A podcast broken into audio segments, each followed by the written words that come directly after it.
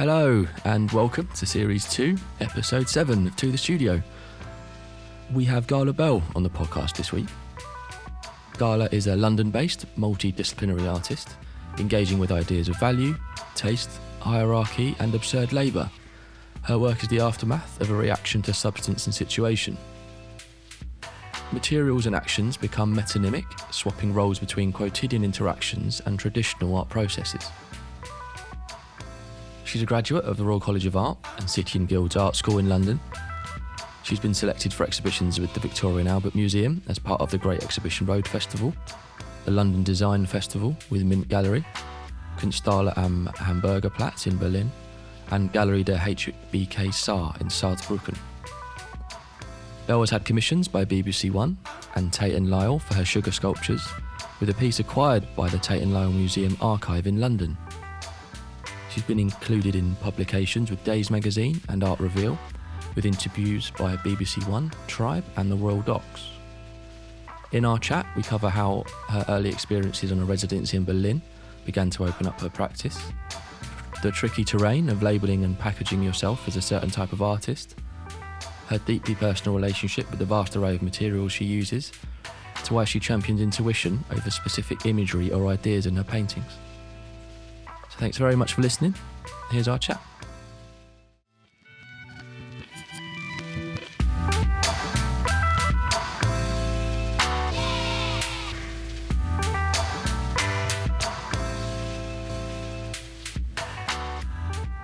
Hello, Gala. How you doing?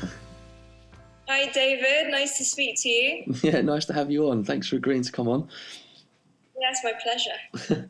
um, yeah, how are you doing at the moment? Um, what have you all been up to today, and you know, how are you finding how are you finding it at the moment? Yeah, I mean, it's a pretty unusual time, um, but I've started to look more at different ways of working that are, are digital and online. So I've been learning how to use Blender, and for anyone who doesn't know it, it's actually an incredible software that's completely free to download.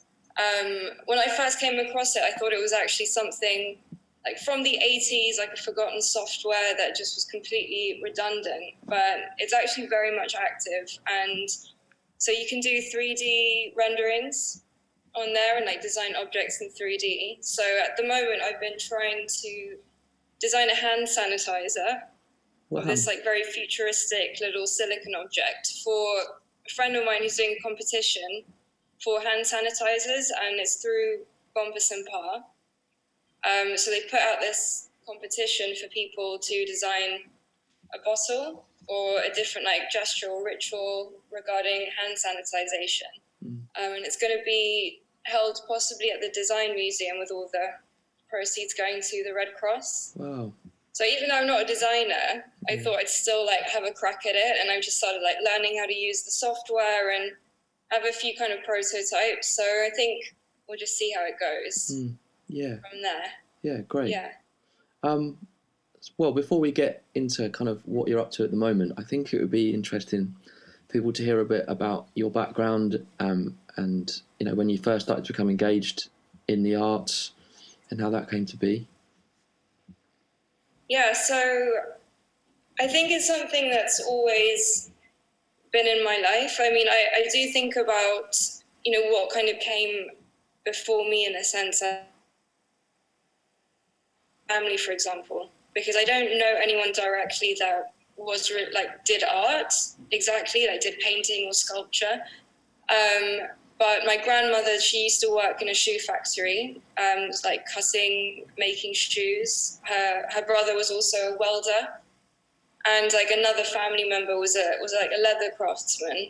So I feel like maybe that's something that I've kind of uh, drawn from. Mm. Um, and when I was a kid, I always used to do loads of like drawing and sketching. So it kind of carried on um, until, you know, when I left school, I decided to go to City and Guilds Art School. So I studied there.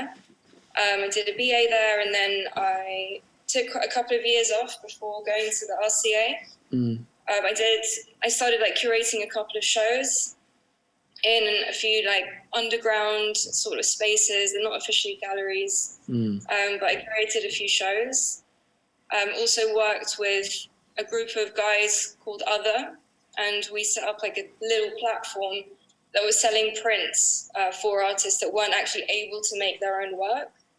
Um, so it was two of my friends that started this, and I joined them at a later point. So we curated a lot of like little exhibitions in some places like Vogue Fabrics in Dalston, um, and like also some guardianship scheme houses. So like old gyms and this sort of thing. Uh, so we, we played around with that for about a year. Um, I also went to Berlin for a while, and I had a studio there. Um, I did a couple of shows out there as well. Yeah. How, how did that um, come then, about? Yeah. And how, how did you find the experience of making in Berlin compared to London? I think it definitely, for me, it opened up my practice a lot. Um, because I felt that the way they sort of perceived art was very different. Um, there was somehow, there was less of like a guard up about it. Um, I think it was much more of a relaxed atmosphere. So I found myself more engaged with actually like collecting things off the street, which I never used to do before. Mm. Um, but I really started like picking up objects, like ripping up posters off the walls and like bringing things into the studio. And then that's actually when I really started making work from materials that weren't oil paint and canvas, because before I was really, really locked into like a very traditional way of making. Mm. And with the way that I was taught, I was actually told, you know, if you're making a painting, it has to be from life. You're not allowed to use photographs. You know, you have to sit in front of the object, you have to sketch it, do preliminary work, and then you have to paint it.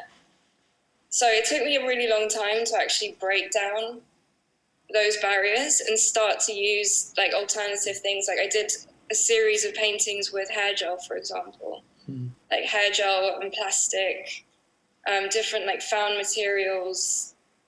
And they were quite, you know, they were quite garish objects. And I didn't entirely understand them at the time, but I felt that I needed to kind of get out of this funk of making paintings that always felt like they were from the nineteen fifties. Mm. And by using different materials, it was kind of like an exit strategy to find a way to communicate with my environment in a in a different way. Mm. And did that, so, because you that was in twenty fifteen, right? And then in twenty, yeah. twenty sixteen, um, you started at the Royal College. And um, yeah, yeah. did you just continue with that kind of vein of thinking when you were there? What, what was your experience of, of all of that? Oh, you mean at the Royal College? Yeah, yeah. yeah. So, um, yeah. So you just okay. found this kind of new way of working in Berlin, or this way of kind of get, moving away from painting. Um, but then, obviously, you you then got onto a painting course and painting in inverted yeah. commas. Um, but yeah. So how did that, or how did you find that your practice kind of moved moved forward, um, or how did you find that experience of of, of the R C A? With that kind of newfound strategy of making? Yeah. Well, th- this has actually always been kind of a problem, because I feel that, that there's like two sides that are very different in the practice. And, and like one side is traditional painting, oil on canvas, yeah. which I kind of like kept secret at the Royal College for some reason. I just didn't want it to be affected. I felt like this is private. and And, and the other stuff, that was actually why I wanted to go to the R C A in the first place. Like, I, because I wasn't intending to actually do an M A. Uh, I went to Berlin and I really wanted to stay there, and I kept going back and forth for, you know, a very, very long time. Um, but I realized that I was kind of stuck with like the materials, because they were ephemeral, and and not only that they were ephemeral, but they sort of had certain connotations that I thought were really kitsch and like tacky, that I knew certain people could just never see past that.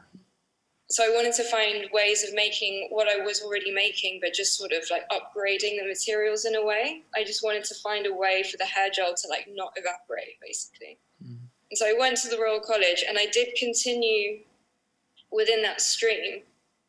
But actually what I learned was that, you know, those materials were actually perfectly fine for what I was doing, because they were just describing like a different language.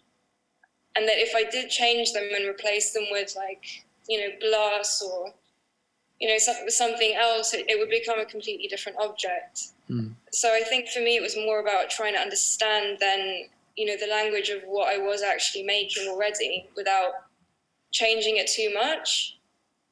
Um, but it, it's still kind of a struggle because I still have this issue of the work sometimes having a different, sort of settling into a different hierarchy of taste mm-hmm.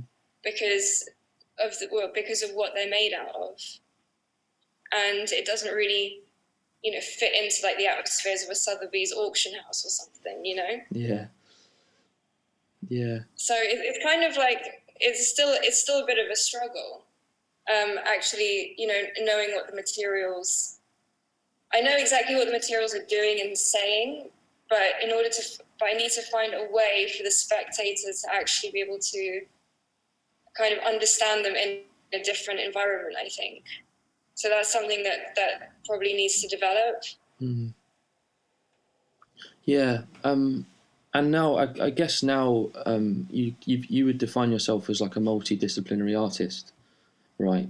Um, and I, I guess I wanted to ask you kind of what that means to you and how how now working across discipline suits you rather than just being a, you know, a, a painter, maybe as, as you would have been kind of pigeonholed before.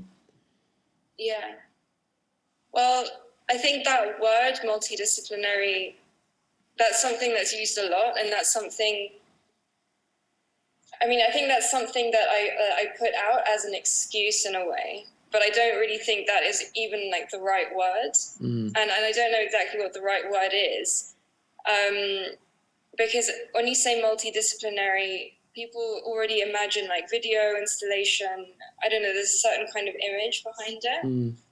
Um, so I don't know what the word is. Maybe it hasn't like exactly been created yet, but mm. I think there is a slight struggle with artists always having to be pigeonholed into a category anyway, because I still do consider myself a painter. But I'm not sure for the outside world, you know, how that translates for absolutely everything that I do, because, you know, specifically for like maybe one show, if you only do paintings, then you're definitely a painter, mm. especially if they're made in a traditional way. Yeah. But if you're doing something different from a, for another show, then, you know, you're not a painter anymore. You have to sort of label yourself in a different way. Mm. So I think that's quite a tricky thing, because I don't always agree with this um, idea of like the artist having to sort of, you know, package themselves in order to like market themselves yeah. for a gallery. Um, and, and I really do actually believe that, at least at this stage. And it's difficult as years go on because you're getting older, like you're an adult, you need to market yourself in order to sort of survive and be a success. Mm. But Um, you know, if I remove that, then, you know, that kind of playtime that you have with materials that might lead on to something that's really interesting, it can easily get taken away. And like, I know Duchamp, for example, he's somebody that I always actually look back on. You know, he was an incredible painter, but at some point he did leave that behind. And if he, he didn't leave it behind forever, he always sort of had it in his life, but he moved forward by experimenting with different objects. And then, you know, he gave birth to like the ready-made, mm. which has changed like art history, you know, forever. Yeah. So I think it, it's really important to sort of keep developing, even though it is really difficult in most situations, you know, when you have to present yourself, because mm. it doesn't really, it doesn't mean that I don't know who I am. It just means that I, I'm still trying to be more flexible within those parameters mm. so that I don't pigeonhole myself in a way. Mm. Yeah. But what do, what do you think, like, as, as a painter, you know, because you also made some, like, sculptures as well. Yeah, yeah.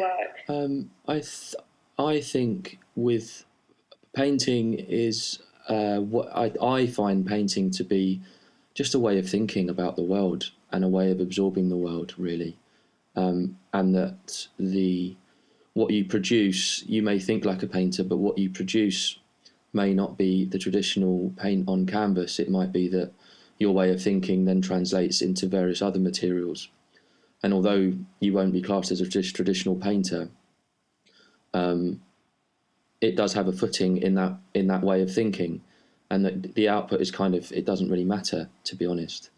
If I mean, for a lot of people, it does work to work with just images too, but but for a lot of people, um, the, the way they engage with the world needs to be a bit more physical and a bit more, I don't know, something other than that. And I think, yeah.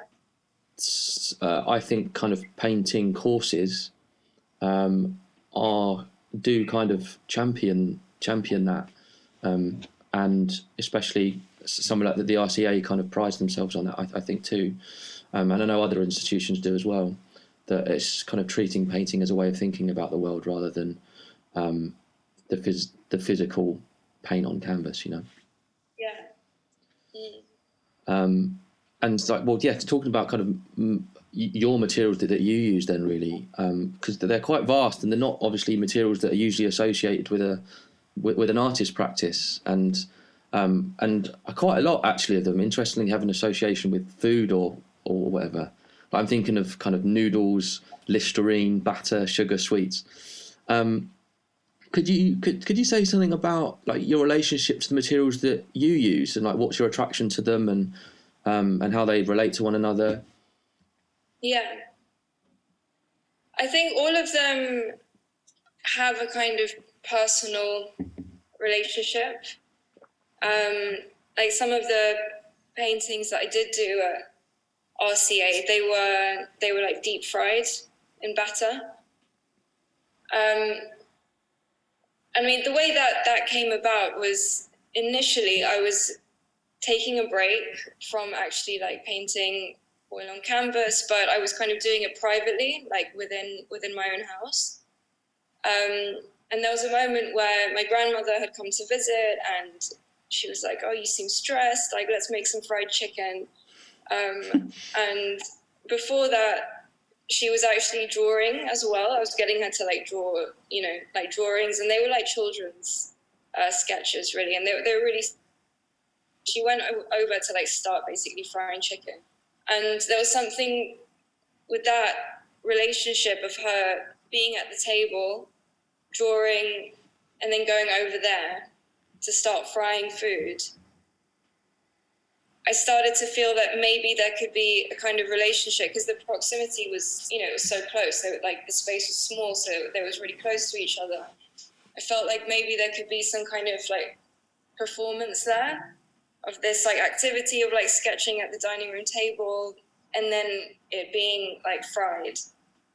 So that's kind of initially how I got this sort of inspiration to do it. Um, And initially I wanted it to be her drawings that were deep fried, but I wasn't entirely sure what the connotations would be. So I started doing it with different objects and like with some of my own paintings. Well, deep, um, you mean deep frying them, like deep frying the work? Yeah. Yeah, yeah, yeah, exactly, deep frying them. And I mean, it was really interesting, like what, what happened actually, because if the painting was slightly, slightly wet, or if it was really, really thickly painted, then actually the the tempera would lift off parts of the paint. I mean, the, the oil of the frying and like the oil of actually like the oil that you use to mix paint, I mean, it, it's almost the same. So I guess mm. There was something in the material itself that like created an, an attraction or something. But like the texture of them and the actual way that the paint looked under the tempera, I found like really interesting. Mm. Um, as a material, but then there were also these like d- different connotations of like taste again, which was something that I was really kind of looking at and like was actually very concerned about in my practice. Uh, so I, I became like really interested in this, in the idea of taste, and I became more comfortable, I think, using that language, because mm-hmm. um, every like consumer decision is backed up, you know, with like education and educational financial status.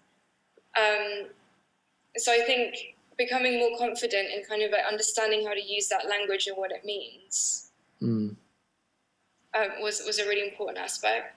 Yeah, it's interesting that you, that you talk about kind of status status and um, how we consume, because obviously these are these are kind of directly relational to the act of kind of deep deep frying one way or another, because they kind of when when things are kind of deep fried on the surface level, they it, it kind of levels their, their hierarchy, because essentially they are on their surface made of the same made of the same stuff, and things that yeah. and kind of triggers um, or kind of signs that might um, kind of trigger us to think in a certain way about those things are kind of removed, so that if you were presented with kind of ten or so objects that were kind of deep fried, the hierarchy of, of, of how we would have perceived those objects originally is kind of completely removed, and they're on, you know, it kind of levels the playing field is what I'm, is what I'm trying to say. Yeah, um, yeah.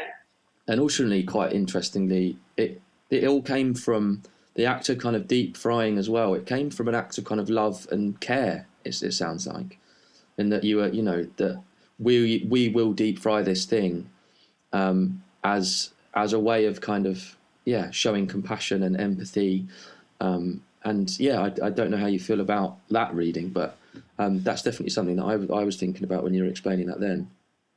Yeah, I think that is actually the most important part of it. Um, but I think because the act of deep frying is also so violent, mm. you're dipping something into hot boiling oil at like one hundred eighty degrees. Um, I also wonder, you know, how that gets lost, gets lost in a way. And and some, some of these things are really difficult when you're trying to sort of convey a message through an object, because there are so many different readings. And unless I specifically had a text related to like the grandmother, or had it sort of set up an environment like an old, you know, like an old age pensioner's home or something like this, mm. you know, the story of the grandmother is only like personal to me, but actually when it's displayed in the world as a painting that's deep fried, it becomes so, di- it becomes a completely different thing. Mm. Because a lot of the time I think people have told me they think it's about, you know, the hierarchy of, of painting, and like trying to abolish this. And, you know, that's kind of ridiculous, because it might seem like that in some sense, but I don't think that that hierarchy could ever be abolished. And, you know, using that word over and over again as well, it just sort of um, gives it less meaning. But I always think that art really has to come from like a personal place in order for you to, in order for your view, even like empathize with what you're doing and why you're doing it. Mm.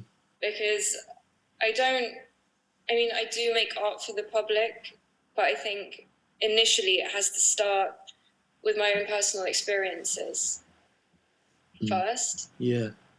Yeah. Um, so kind of, you've said, I mean, following on from that, um, you've said that, um, well, I've, I've, I've read that you've said that the work is kind of the aftermath of a reaction to substance and, and, and a situation.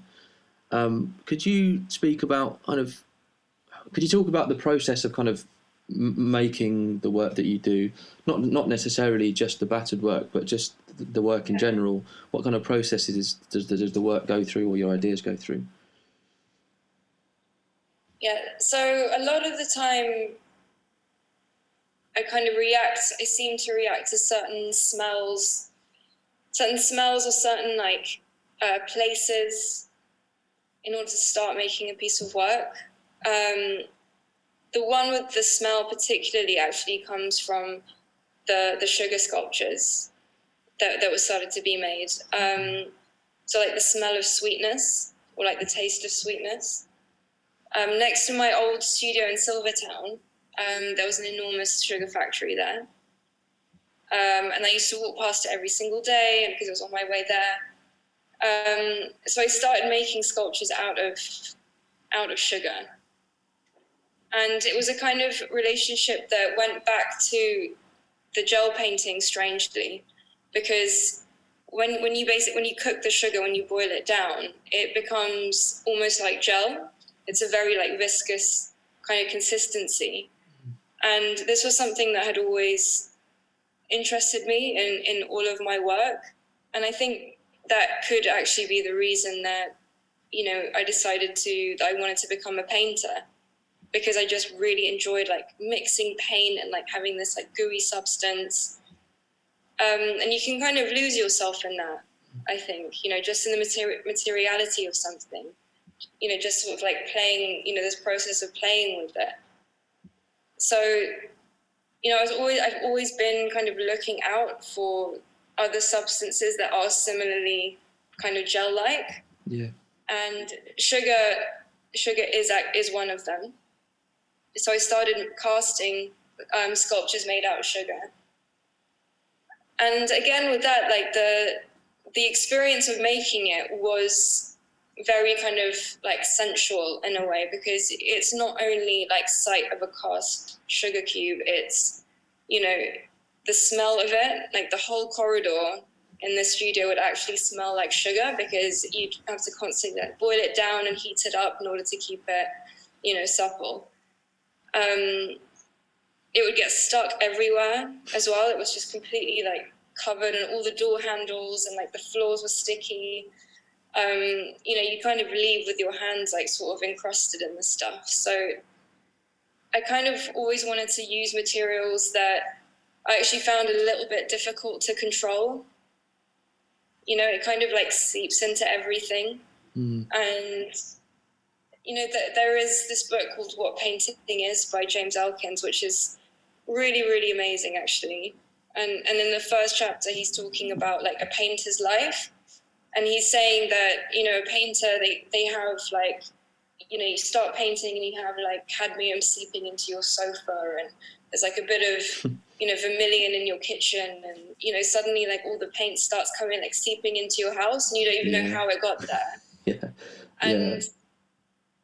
And the same things like happened with all the materials that I was using. It didn't really matter what it was, but a lot of it was about the smell of it. Mm. You know, like the deep fried paintings, they had a really strong sense of like fried smell. And when I showed them in a gallery, like you could walk, walk in and like, I mean, it was very subtle, but you could smell that like deep fried oil. And like with the sugar stuff, you know, you couldn't smell it if it was already, you know, dried and cast for a long time. But if you were around the studio, you could also like smell the sweetness. Yeah. So yeah. There, there's something about trying to kind of like swap the senses around. Mm. And, and I think that, you know, I think it, I think it does somehow work, but on a very, very unconscious level. Um, I think it does sort of entice people to behave in, in a slightly different way when they encounter the object. And and that's that was something that was really important for me, because, you know, with painting, like you always have like a little bit of a distance if you're looking at an oil on canvas. You know, there's a distance and you're looking at it like, it, you know, your mind is more active. Mm. But with... And also there's a history as well that you, you know, it's hard not to yeah. be conscious of. Yeah, exactly, exactly.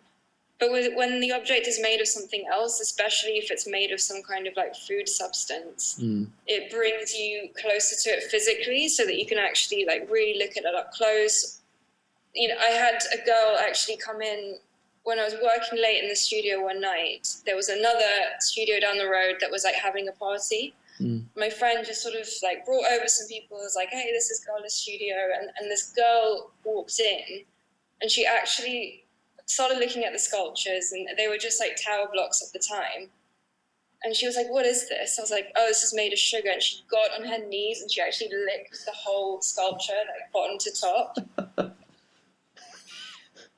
I mean, they were all a little bit drunk at the time, but I definitely thought like this is the most perfect way that I could ever get someone to yeah. look at my work. Yeah, because it's it's funny you brought up that that James Elkin uh, chapter in that book, because I've been thinking a lot about th- these materials that we're using and sh- sugar. It's it's quite um, uh, it's it's quite relatable t- to the home in to the home in some way, in that it's a lot of, you know, you would consume that kind of thing maybe at home. It's quite a comforting thing, um, and yeah. So that that relationship between you only become a painter when the paint starts to seep into your sofa and. Um, In, in in a sense, you become a painter when you bring it home to your place of kind of comfort. And in the same way, I kind of relate these kind of sugary sweetness things to the home and to comfort too. Um, um, and I guess, yeah, following on from that, um, how someone, like, would you encourage that um, that reaction to your work, in that if someone wanted to kind of physically engage with it and it was enticing enough that people thought they wanted to, you know, it, it might become edible, or it is edible, what would your reaction be to that?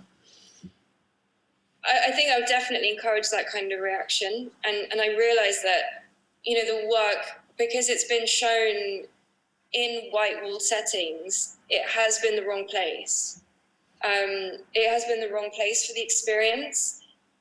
So I think that, you know, the way that we view things kind of needs to be recategorised anyway, because they have such a, like, tactility about them, that, you know, in a gallery setting, it doesn't translate. And I actually had a really strange experience, like, showing some of the sugar pieces last year at um, a place called Mint Gallery, and, it, and it's actually more for, like, design and furniture. Mm-hmm. So they asked me to um, make them into, like, large, uh, either, like, tables or kind of, like, big boulders that you can sit on.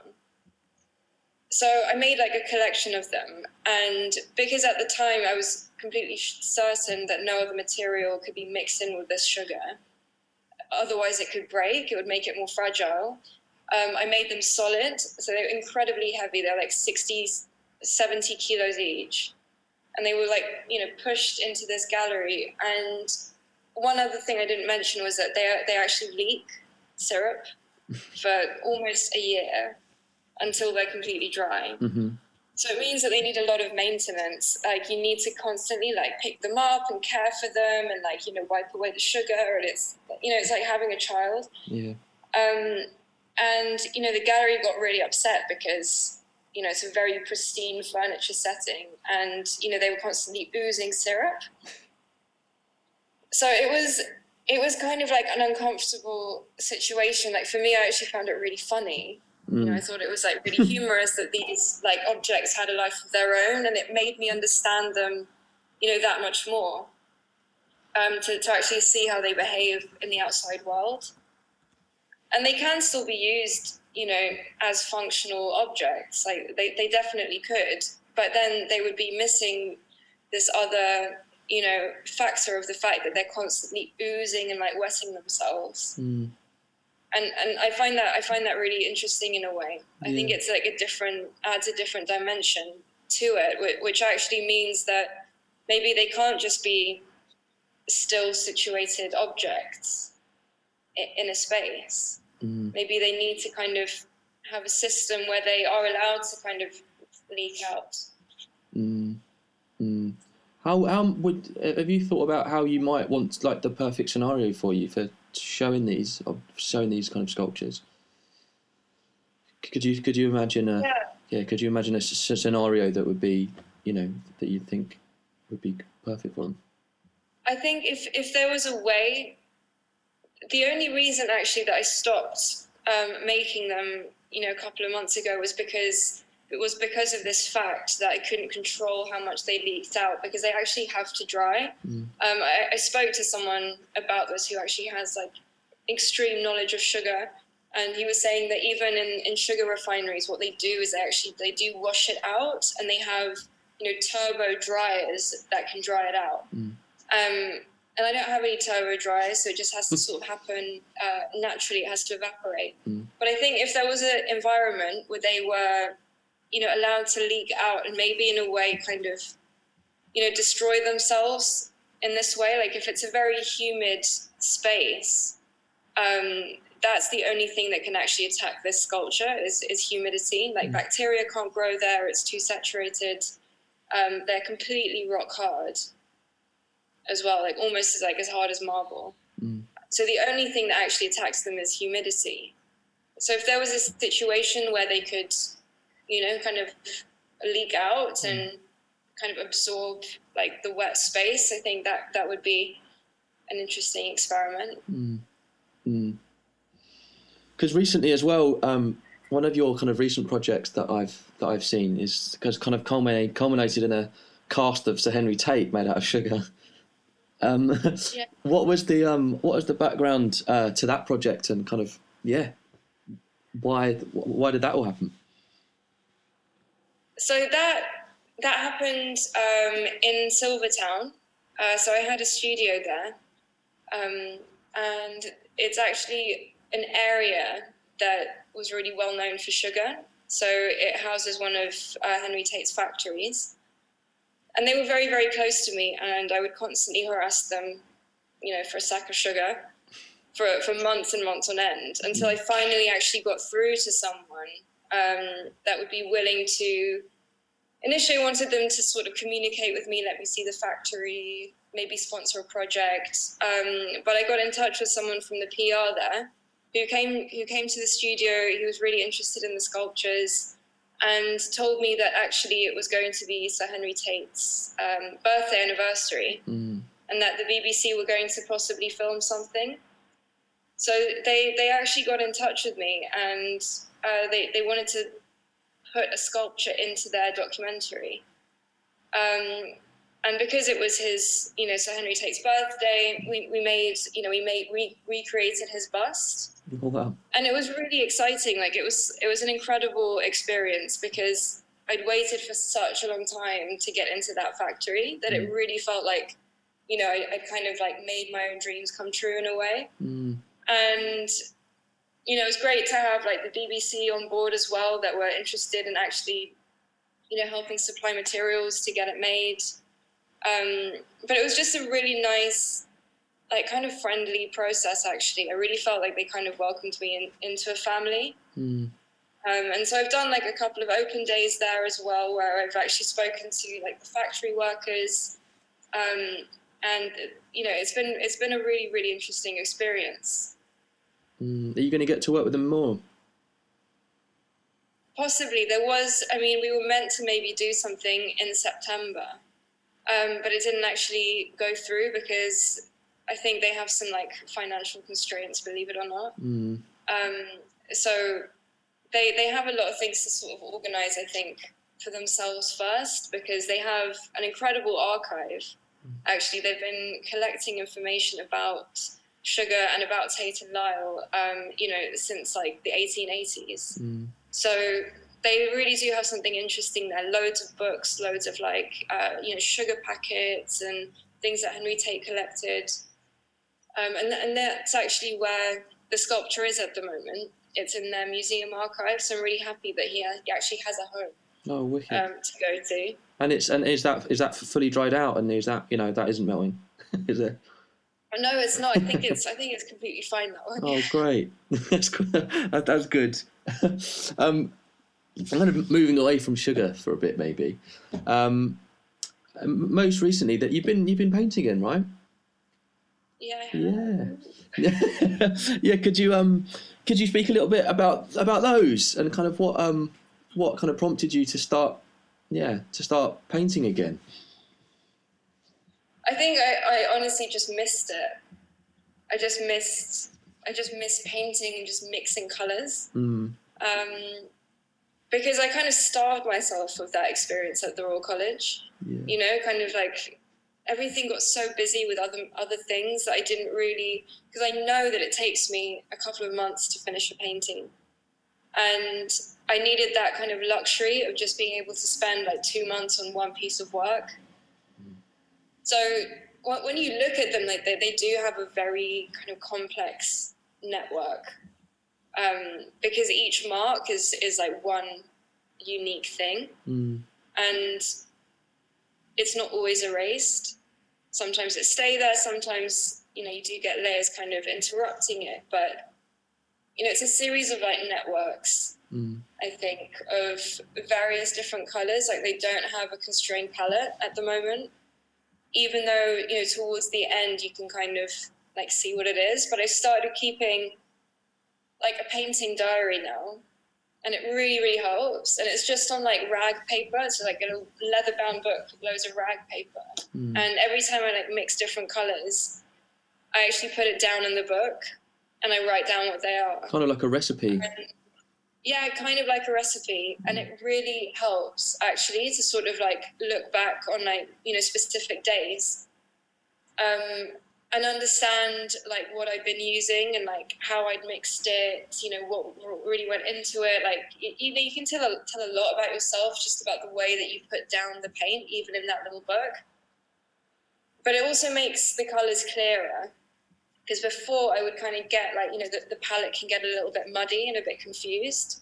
But with this diary thing, because I probably only use like three colors, maybe max, mixed into it, just mm. in different in different quantities. I know that when I'm putting it on the canvas, like it's, you know, it's a confirmed decision.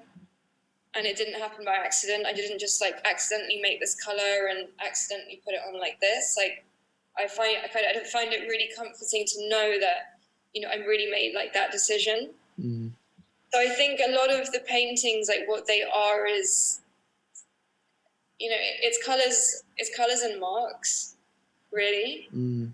Um, but some of them, but they're all slightly different. You know, some of them feel a bit more like Cecily Brown. Some of them feel like kind of like a futuristic kind of vortex painting. Mm. Um, and I'm quite, and I'm okay with that. I'm okay that with the fact that they're different, but mm. some of them are more and more, I think, having relationships with kind of like medieval, like manuscripts and like the Book of Hours. I find quite interesting because, you know, these manuscripts, they're called the Book of Hours because it spent, you know, these guys spent hours and hours and hours making, painting these manuscripts. So they do have like certain like geometric interventions within the marks, and somehow, you know, after a month, they will find their place. But for some reason, I can only get to that stage if I spend like a month on it. Mm. And mm. it doesn't happen before. Like, even if I was to plan it out, I have a lot of like sketches in, um, just on like graph paper, where I literally just color in the little squares. And, you know, I do those and it's a plan, but I kind of just chuck it because I just feel like, okay, that graph drawing thing is just a work in itself, but I can't translate that into a painting. I just don't believe that there can be a preliminary sketch for a painting. Mm.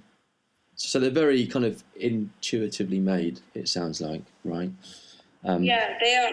They are. There, there are some elements that are that have like figurative things initially, like mm. this thing that I have here that you can see maybe. So this used to be my mum's old uh, history of art book, and it's just tiny black and white um, drawings, not drawings, sorry, um, like works of art, like photocopies. Mm. And because they're black and white, a lot of them are very geometric. And you can just get the tones really, really simply. And so I kind of use some of those forms like within it, and they start so that I feel it has some kind of figurative rooting. It really matter in the end how it started, because in the end it is an abstract painting. Mm. So mm. that that's kind of that. I mean, that's sort of what I struggle with talking about, actually.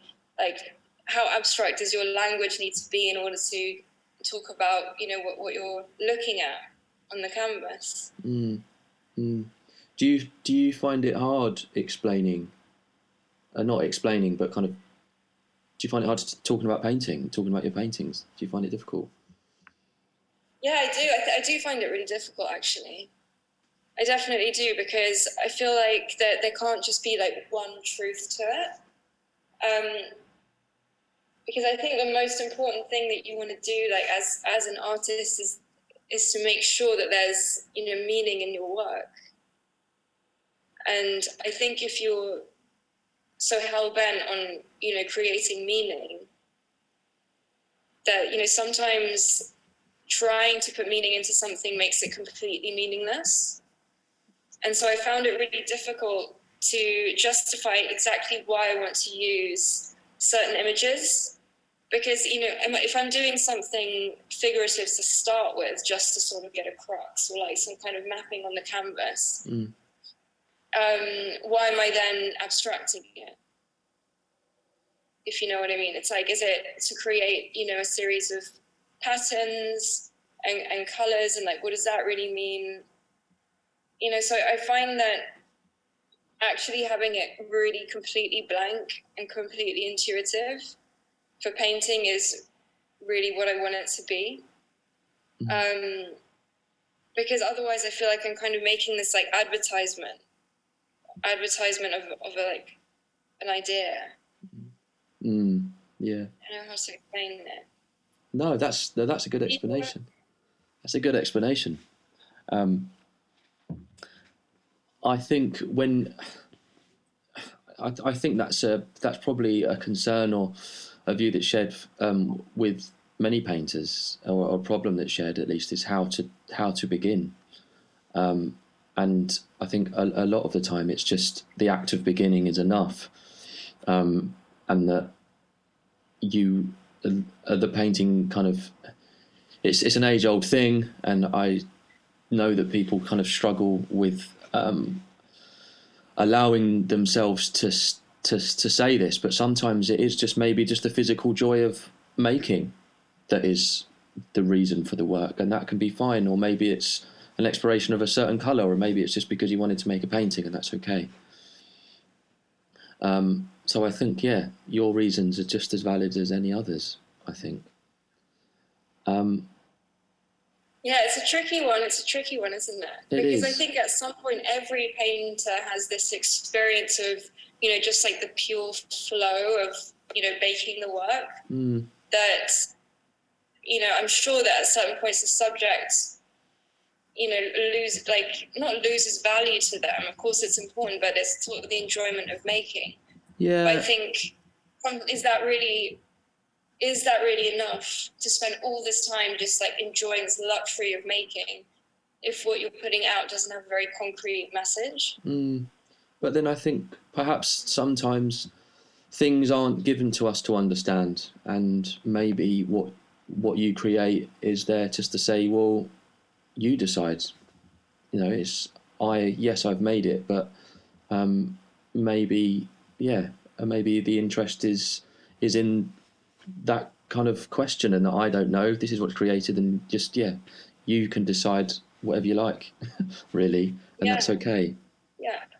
I think, I think that is actually important because, I mean, in order for ideas to progress, people have to sort of let go of, um, you know, formulas and frames that, that already exist. Mm.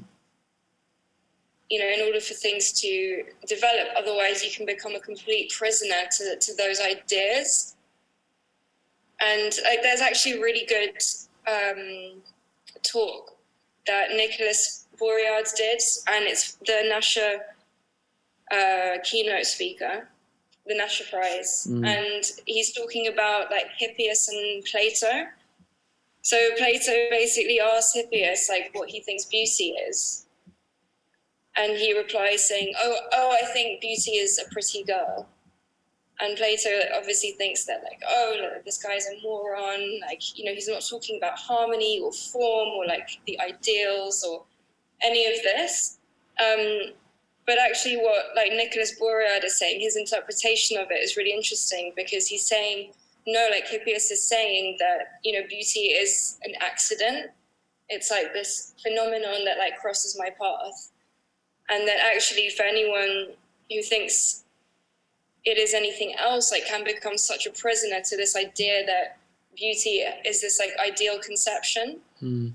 And I thought that was really interesting because, you know, he does a lot to sort of try and like recategorize the way that we view work. Like he's a he's a curator, so you know he does a lot of work with like Pierre Huet, who creates these like networks and environments. You know, sometimes using like bees and insects and aquariums, and like creates performances and videos. So they're very like immersive. And I, I mean, I agree with like some of his his ideas a lot. I think, um, and, and I and I do see it like that. You know that you know beauty can be this kind of phenomenon and accident. Um, well, I guess now would be I guess unfortunately, um, we're kind of nearing the end of our chat. Um, but as you may or may not know, towards the end of of all our chats that we have with our guests, um, we ask them a series of questions at the end. Um, And the, the first of them is, uh, if you could um, swap seats with me um, and visit any person, um, either living or dead. Um, who who would you visit, and what might you like to ask them? That is that is actually such a tough one. I spent ages thinking about it, but I think that who I'd most like to visit is Alejandro Jodorowsky, and he's this like French Chilean filmmaker. I don't know if you've seen any of his stuff, but he did uh, The Holy Mountain and El Topo. Mm-hmm. Yeah, yeah, and they yeah. Honestly, yeah, they're amazing. They're the most ludicrous films I've ever seen, honestly. But I think I'd like to sort of be with him when he's, uh, you know, drawing out a sketch for one of his films, because he does all of like his own drawings at first, and because he uses so much like sculpture as well. Um, I think I'd really like to sort of just be with him in the room while he's like creating all of this stuff. Mm. That's a really good answer. I actually listened to a podcast of with him on it the other day. Actually, I think uh, I'll, I'll put it in the notes um, for this podcast. Yeah. But I'm I'm pretty sure it's B B C Arts and Ideas podcast. Um, and yeah, he, um, they have a phone call with him towards the end of that episode. Um, and uh, yeah, it's uh, he's. He is quite, he's quite the man, isn't he? He's quite a man. Yeah, he is. um, yeah, and and the, the second question is, um, has there been a piece of advice that uh, that you've been given, or something that someone said to you um, that's kind of carried through with you and in your work? I think it, it's, for me, it's not so much what somebody has said, Um, but it's more about sort of watching a particular person work. Uh, so I met this artist, his name's Terry Jones, over the summer, who I just think is an incredible person. Um, so he's actually a retired uh, teacher from the Slade. He used to be head of sculpture at Slade, and he's retired now, but I did uh, like a bronze casting course that he led. And he was just incredible, just like watching him enjoy like everything that he did, like take his time, move slowly, like be really like in tune what he, with what he was doing. It actually made him a much better communicator.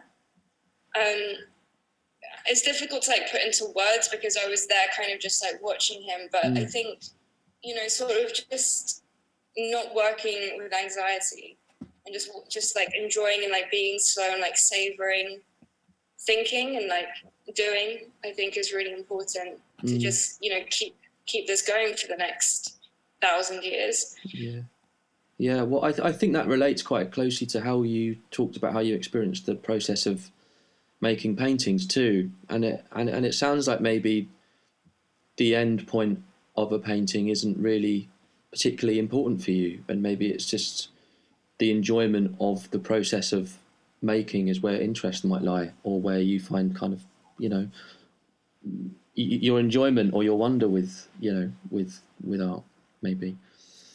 Um, well, yes. Um, but is there, okay, is there anything you'd like to let people know about? Are you up to anything? You got anything coming up? Um, or is there anything anywhere or any place you'd like to let people know about?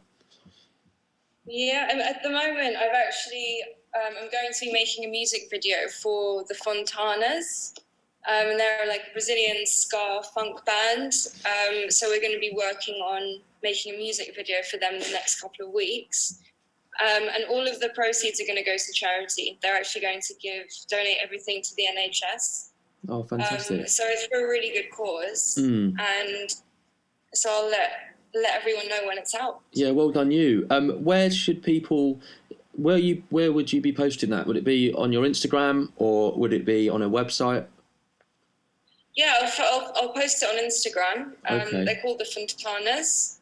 How? So I'll, I'll definitely put it up. Cool. Yeah, yeah. Um, what's your, what's your handle? Um, what, what is theirs? So my handle is Gala Bell with three L's. And theirs is just The Fontanas, so F O N T A N A S. Sweet, okay. Yeah. That sounds great. Yeah. I look forward to watching that. Yeah. Well, that kind of concludes our time, Gala, really. Um, yeah, thank you so much for having me on. Yeah, thank you for agreeing to come on. Um, yeah, I've really enjoyed that. Thank you.